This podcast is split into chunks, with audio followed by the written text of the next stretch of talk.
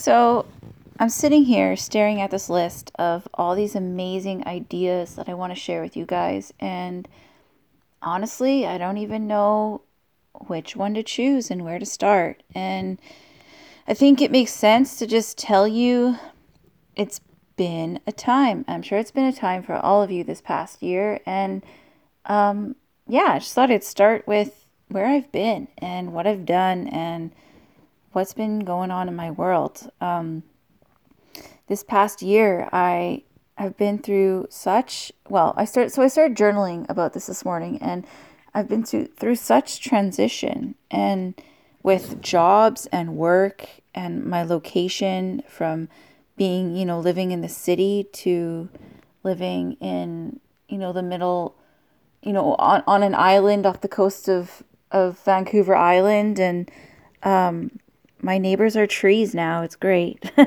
but yeah, like so it's I've literally replanted myself in my life and it's taken me kind of until now to really settle and realize like this is where I am. Like, you know, um with the summer we we moved in the at the end of July and there was you know there's been such extremes in our weather and just experience um, with the with the weather being so dry and the drought it was so intense here. And living on a small island um, we really have to pay attention to not having fires and being so careful about that.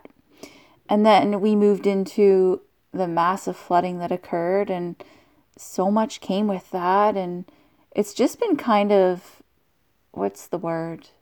Um, like what's the word? Like like not like it's a bit of metaphor, but like like it just all makes so much sense, right? So then we moved into this this season of winter and it's been such a you know beautiful experience um preparing and learning about each season and we've really fully transition and moved into several so far and it's been there's been like I said so much learning with every aspect of the seasons and um, this life that we're living now. Um, you know our island that we live on is boat access only so there's been massive learning with you know extra obstacles and challenges but I wouldn't trade it for anything in the world it has been so exciting and so mind blowing. And I still wake up and and ask myself and pinch myself like do I still do I still live here?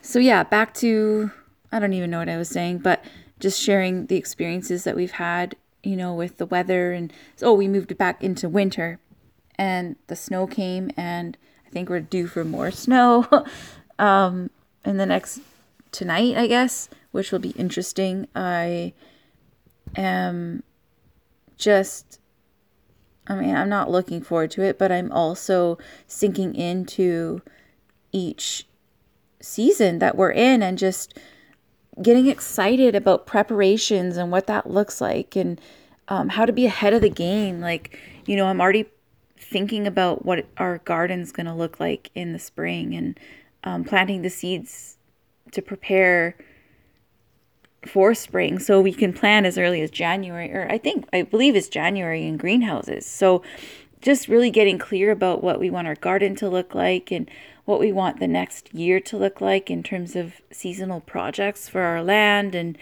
um, yeah, it's just been all so exciting and such a whirlwind of of experiences and things. So um, I think I'm going to leave it there for now today, but I'm definitely going to be here and I want to dive in to some ideas that I've had um, lately and just share with you everything that's on my heart and mind and and yeah take you down this rabbit hole of of, of thoughts in my mind with you.